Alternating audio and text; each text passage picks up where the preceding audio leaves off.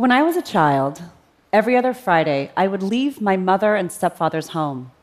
An Indian and British, atheist, Buddhist, agnostic, vegetarian, new agey sometimes, democratic household.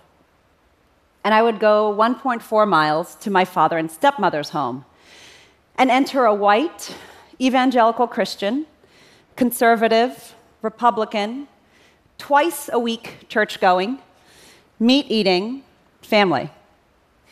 It doesn't take a shrink to explain how I ended up in the field of conflict resolution. Whether I was facilitating dialogues in Charlottesville or Istanbul or Ahmedabad, the challenge was always the same. Despite all odds and with integrity, how do you get people to connect meaningfully, to take risks, to be changed by their experience? And I would witness extraordinarily beautiful electricity in those rooms. And then I would leave those rooms and attend my everyday gatherings, like all of you, a wedding or a conference or a back to school picnic. And many would fall flat. There was a meaning gap between these high intensity conflict groups and my everyday gatherings. Now, you could say, sure, somebody's birthday party isn't going to live up to a race dialogue. But that's not what I was responding to. As a facilitator, you're taught to strip everything away and focus on the interaction between people. Whereas everyday hosts focus on getting the things right the food, the flowers, the fish knives and leave the interaction between people largely to chance. So I began to wonder how we might change our everyday gatherings to focus on making meaning by human connection not obsessing with the canapes. And I set out and interviewed dozens of brave and unusual hosts an Olympic hockey coach, a Cirque du Soleil choreographer, a rabbi, a camp counselor to better understand what creates meaningful and even transformative gatherings. And I want to share with you some of what I learned today about the new rules of gathering. So, when most people plan a gathering, they start with an off the rack format birthday party, cake and candles. Board meeting, one brown table, 12 white men. Assuming the purpose is obvious, we skip too quickly to form. This not only leads to dull and repetitive gatherings, it misses a deeper opportunity to actually address our needs.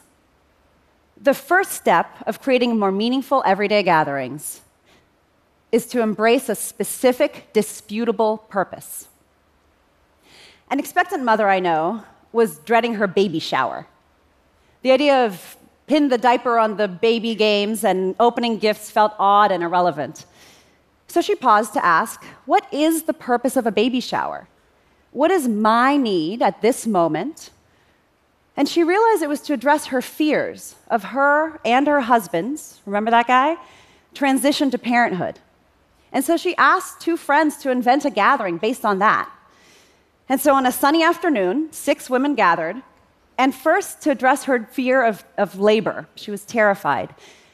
They told her stories from her life to remind her of the characteristics she already carries bravery, wonder, faith, surrender that they believe would carry her and help her in labor as well. And as they spoke, they tied a bead and for each quality into a necklace that, they could, that she could wear around her neck in the delivery room.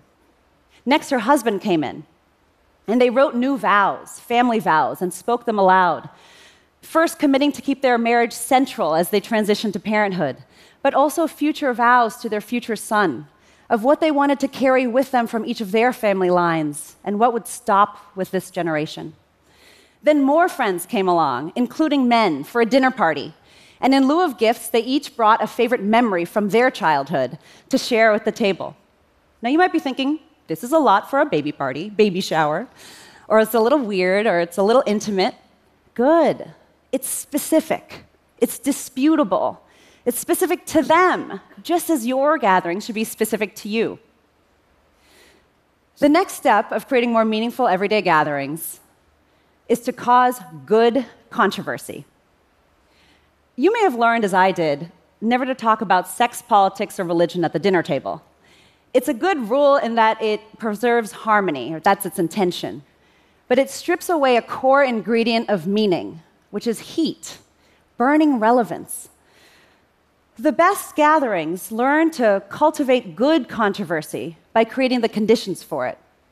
Because human connection is as threatened by unhealthy peace as by unhealthy conflict.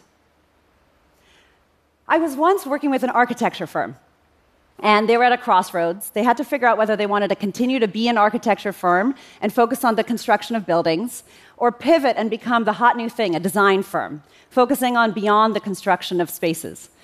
And there was real disagreement in the room, but you wouldn't know because no one was actually speaking up publicly. And so we hosted good controversy.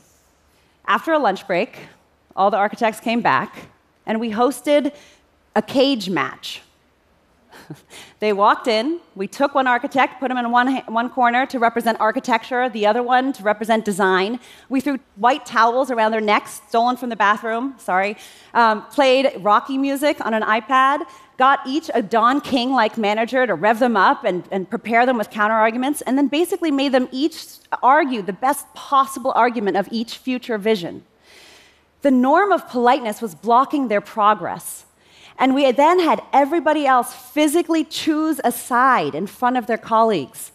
And because they were able to actually show where they stood, they broke an impasse. Architecture won. So that's work. What about a hypothetical, tense Thanksgiving dinner. Anyone? so, first, ask the purpose. What does this family need this year? If cultivating good heat is part of it, then try for a night banning opinions and asking for stories instead. Choose a theme related to the underlying conflict but instead of opinions, ask everybody to share a story from their life and experience that nobody around the table has ever heard to difference, or to belonging, or to a time I changed my mind.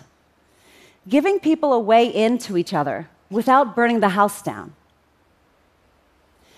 And finally, to create more meaningful everyday gatherings, create a temporary alternative world through the use of pop up rules a few years ago, I started noticing invitations coming with a set of rules.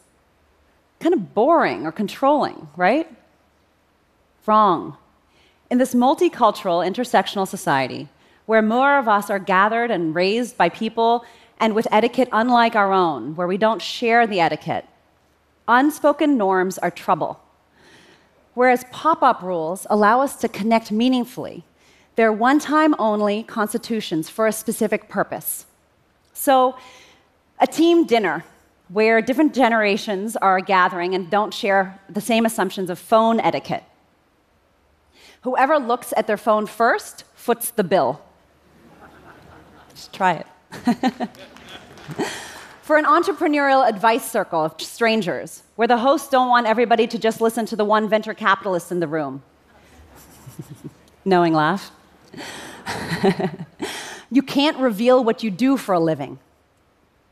For a mom's dinner, where you want to upend the norms of what women who also happen to be mothers talk about when they gather. If you talk about your kids, you have to take a shot. That's a real dinner.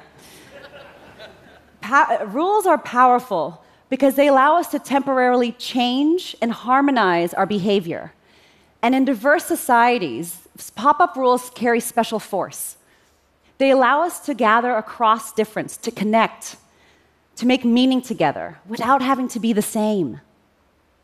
When I was a child, I navigated my two worlds by becoming a chameleon.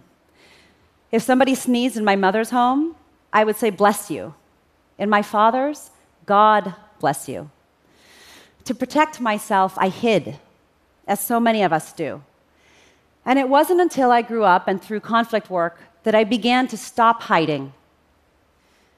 And I realized that gatherings, for me, at their best, allow us to be among others, to be seen for who we are, and to see.